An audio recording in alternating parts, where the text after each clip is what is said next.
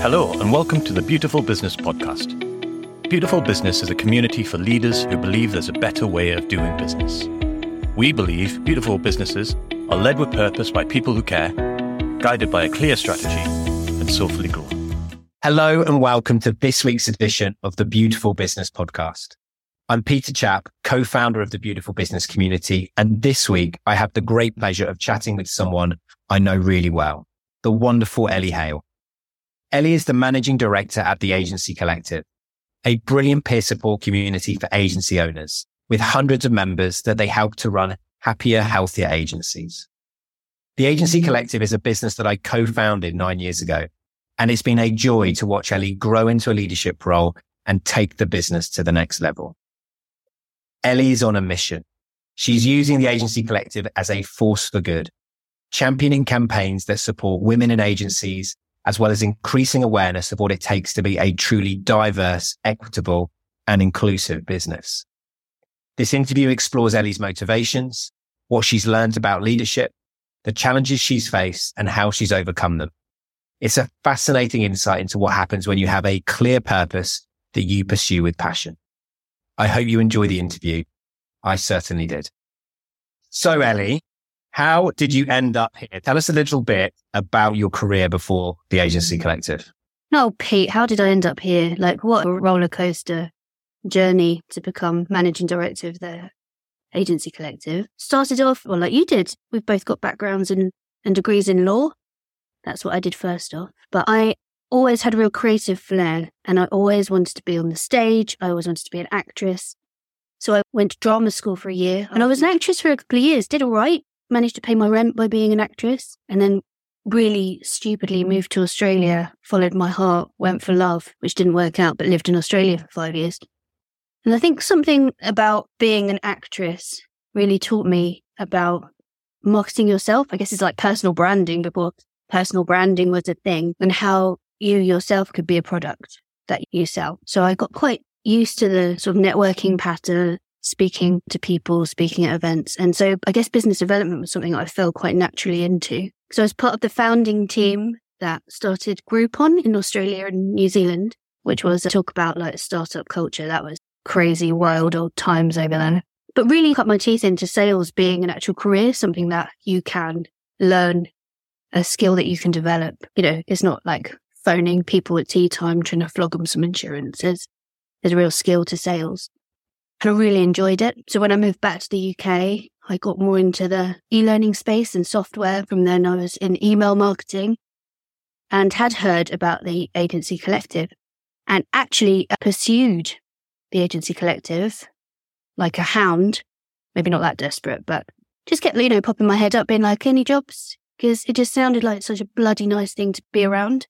And I think in sales, it can become quite toxic, quite negative. You can get really lost in the cycle of sales without it really mattering what you're selling or what the purpose is. So my goal there and the sort of the pivotal moment for me there was wherever I work, whatever I do, it has to have some meaning and it has to have some impact. And I could really see the potential for me to make some changes within the agency collective as it was then and have a lot of fun doing it. So finally, well, you and Dan relented and let me in first off. So getting to know agencies, bringing them on board.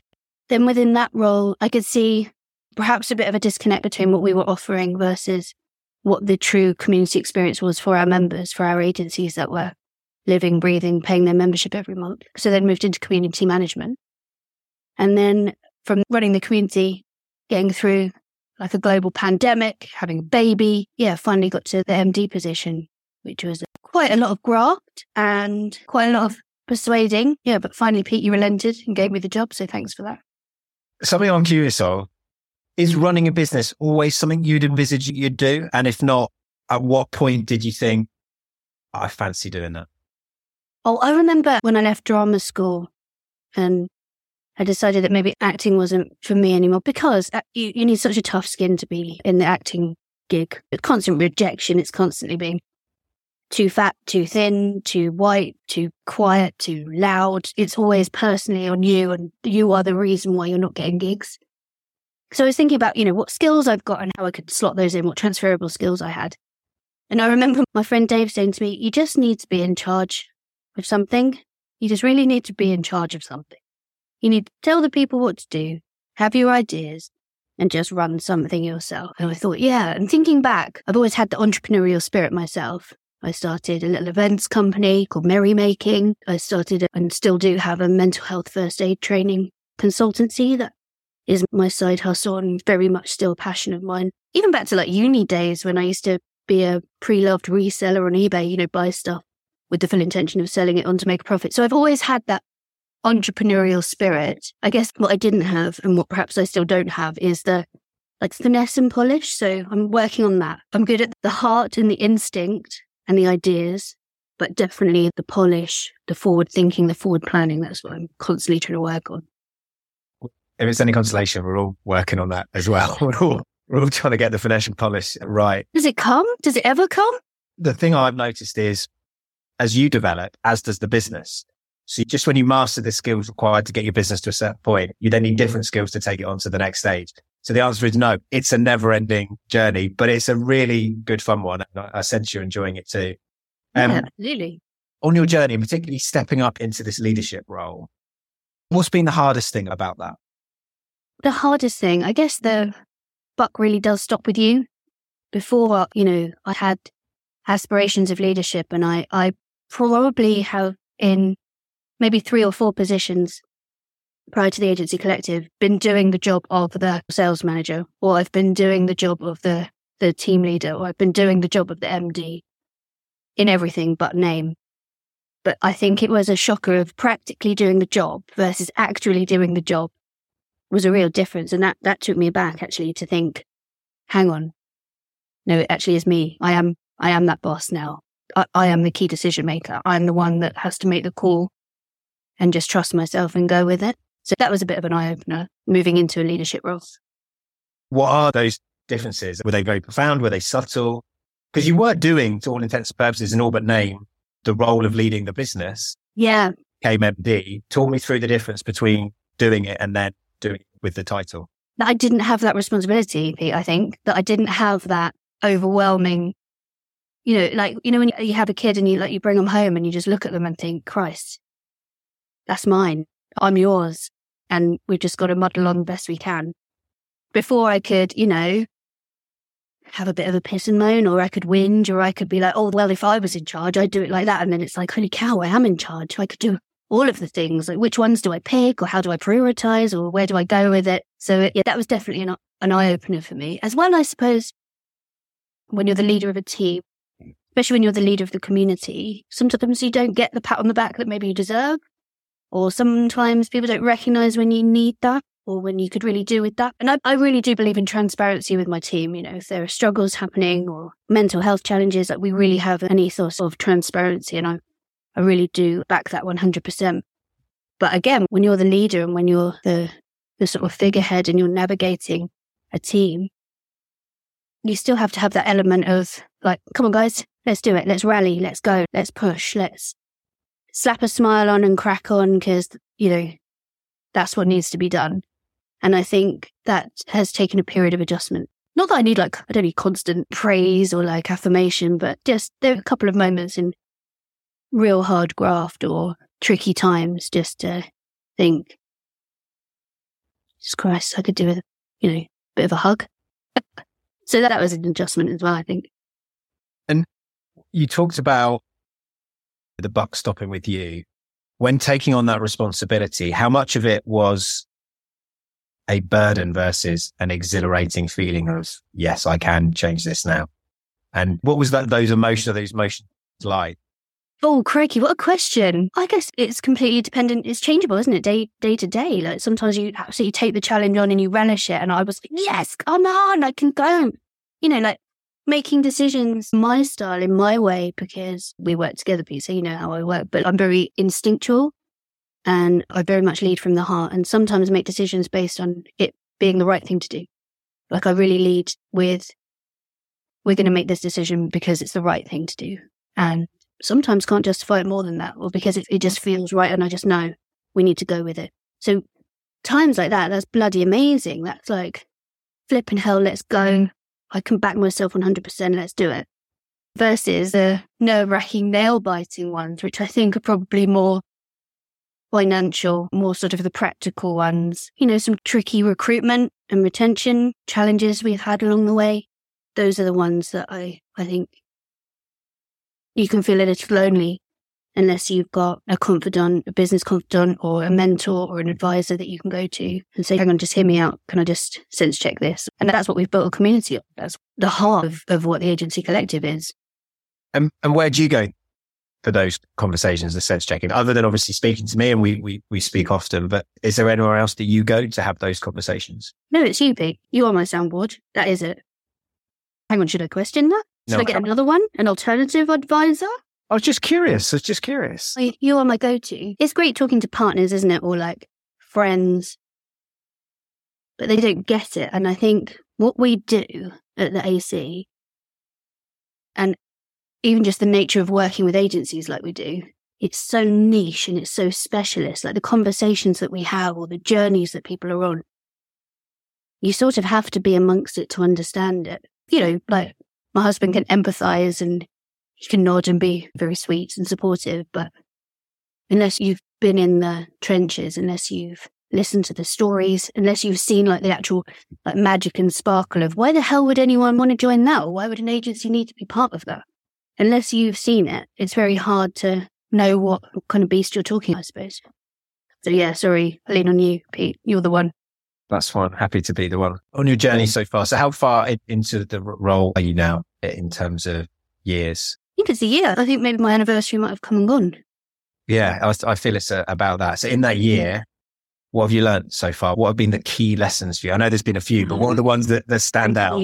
My standout ones, trust my gut and don't ignore it because the occasions where I have had a feeling, an inkling, an instinct, perhaps that something wasn't right, or perhaps that we should be going in a particular direction and have sat on it, or have questioned it, or have battled with it, I've regretted.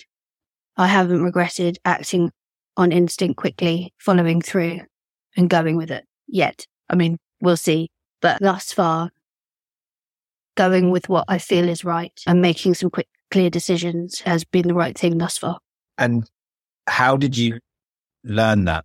Because you're very clear about that now, and we talk this often. But how did you get to that realization? Yeah, I mean, I don't know how honest I can be, really, but I had two quite similar hiring patterns. One, I had an inkling that perhaps a hire wasn't quite right, but wanted to lead with empathy, wanted to support, wanted to manage through that which on reflection was the wrong thing to do because it, it was to the team's detriment. The next time that a similar situation arose, I knew to act quickly in everyone's best interest and not to be mean or not to be callous, but that the wrong fit for a team is the wrong fit for everybody.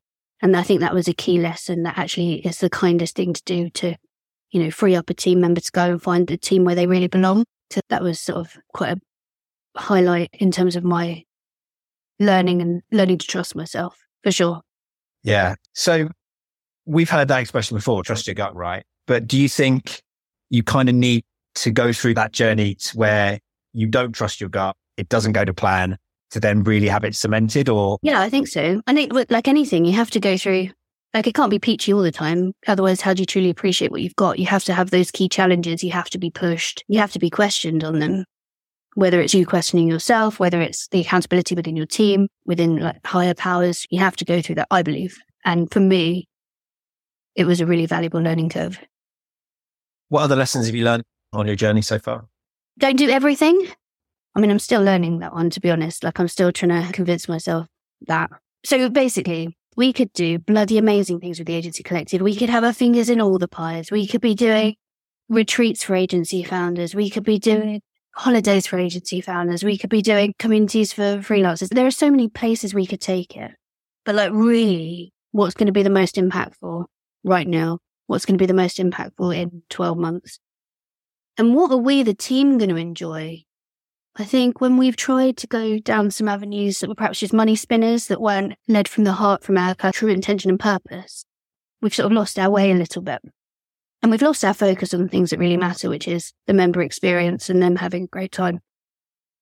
So, how do you curtail that desire to take everything on? Because it's exciting, right? There's all of these opportunities and yet you have to try and find a way to focus. How do you do that?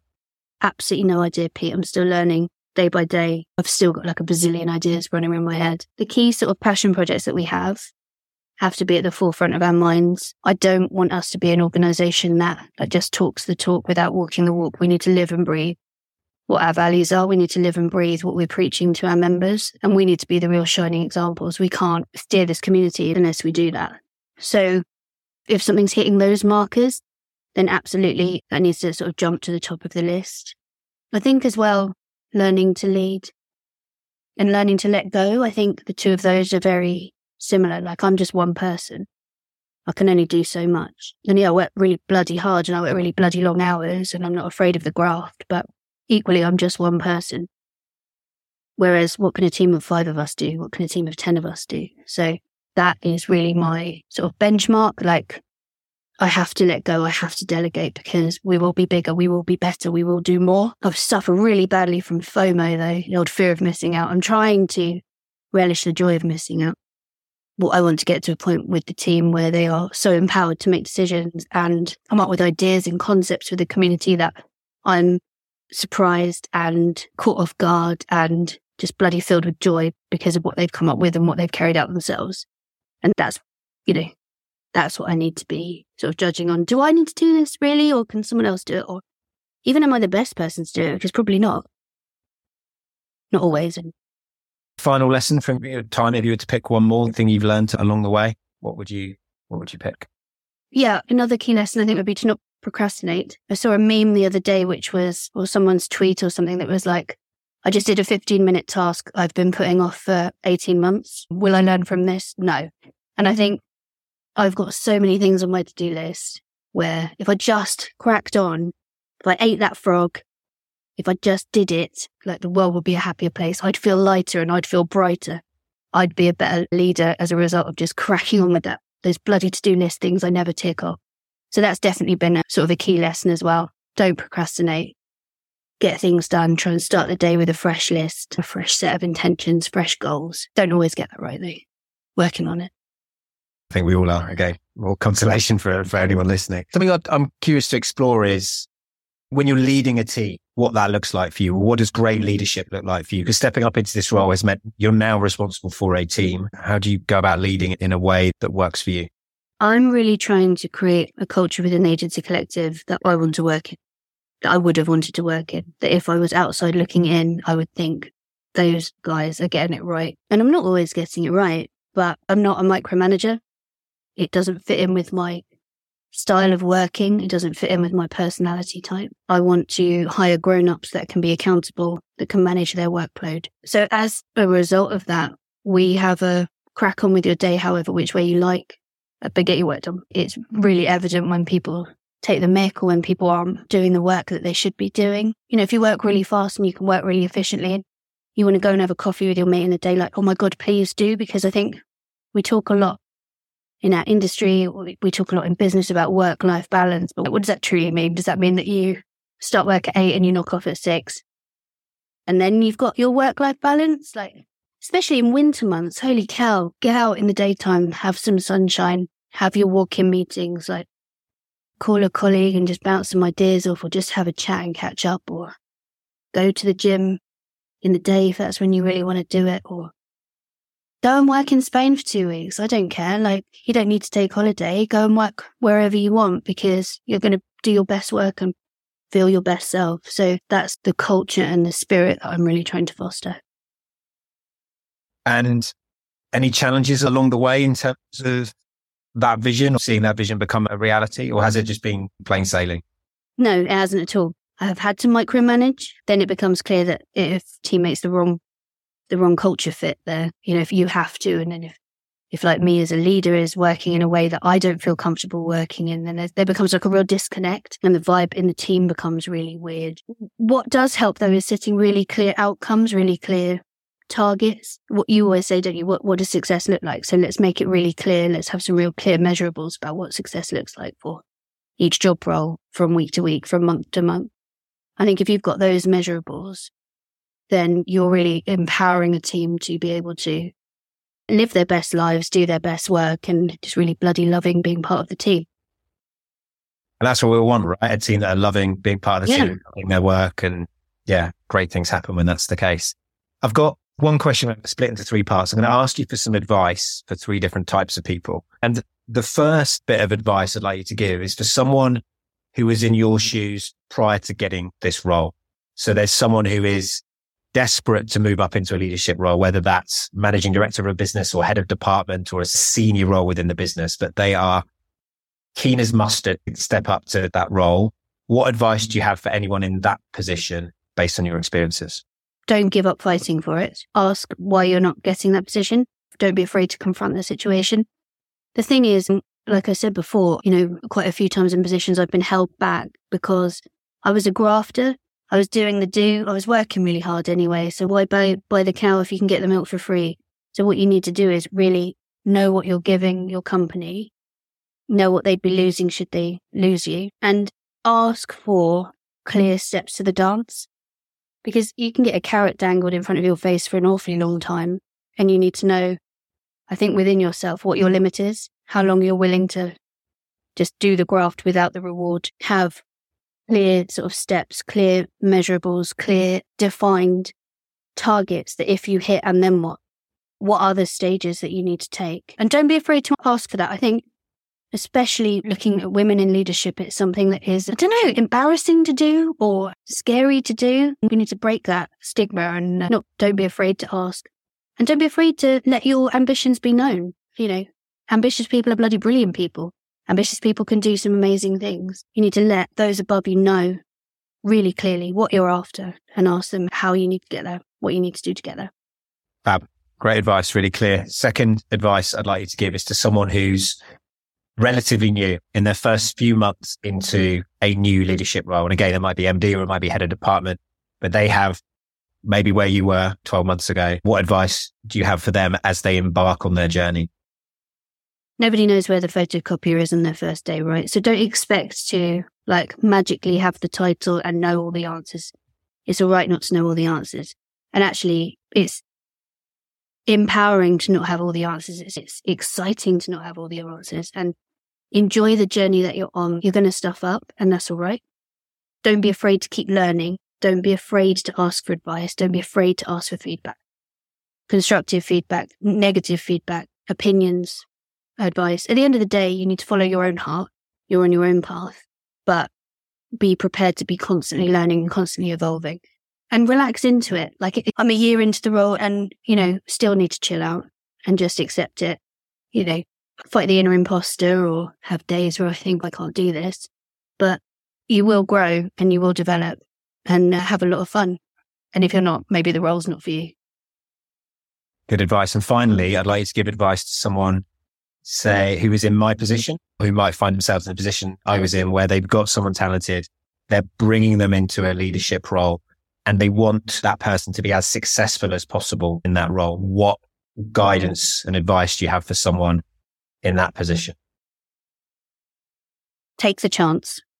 I think if somebody's showing you hunger and sparkle and determination, don't be afraid to take the leap before all the steps are completed. Go for it.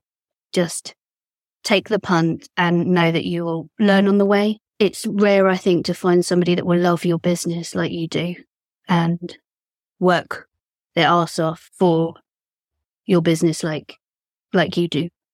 So I think if you've got those people, take the chance, take the punt and be aware that there's going to be some learning together. That's what I'd Yeah. say. Yeah. And you know what? It is rare to find someone who loves the business as much as you do. And I'm very grateful to have found you. I'm very grateful for the fact that you do and you always work your ass off as, as well. So thank you for all the care and love and passion and hard work that you put into it. I've loved watching you on your journey. And you know, it's just the start, Ellie. So um, I'm excited about where you're going to take things next. So thank you so much for everything you've done. And thank you for today. I've found it really interesting. My pleasure. Thank you for joining us for this week's Beautiful Business podcast. Beautiful Business is a community for leaders who believe there's a better way to do business. Join us next time for more interesting discussions on how businesses can bring about change, helping communities, building a fairer society, and safeguarding the planet. You can also join in the discussion at www.beautifulbusiness.uk.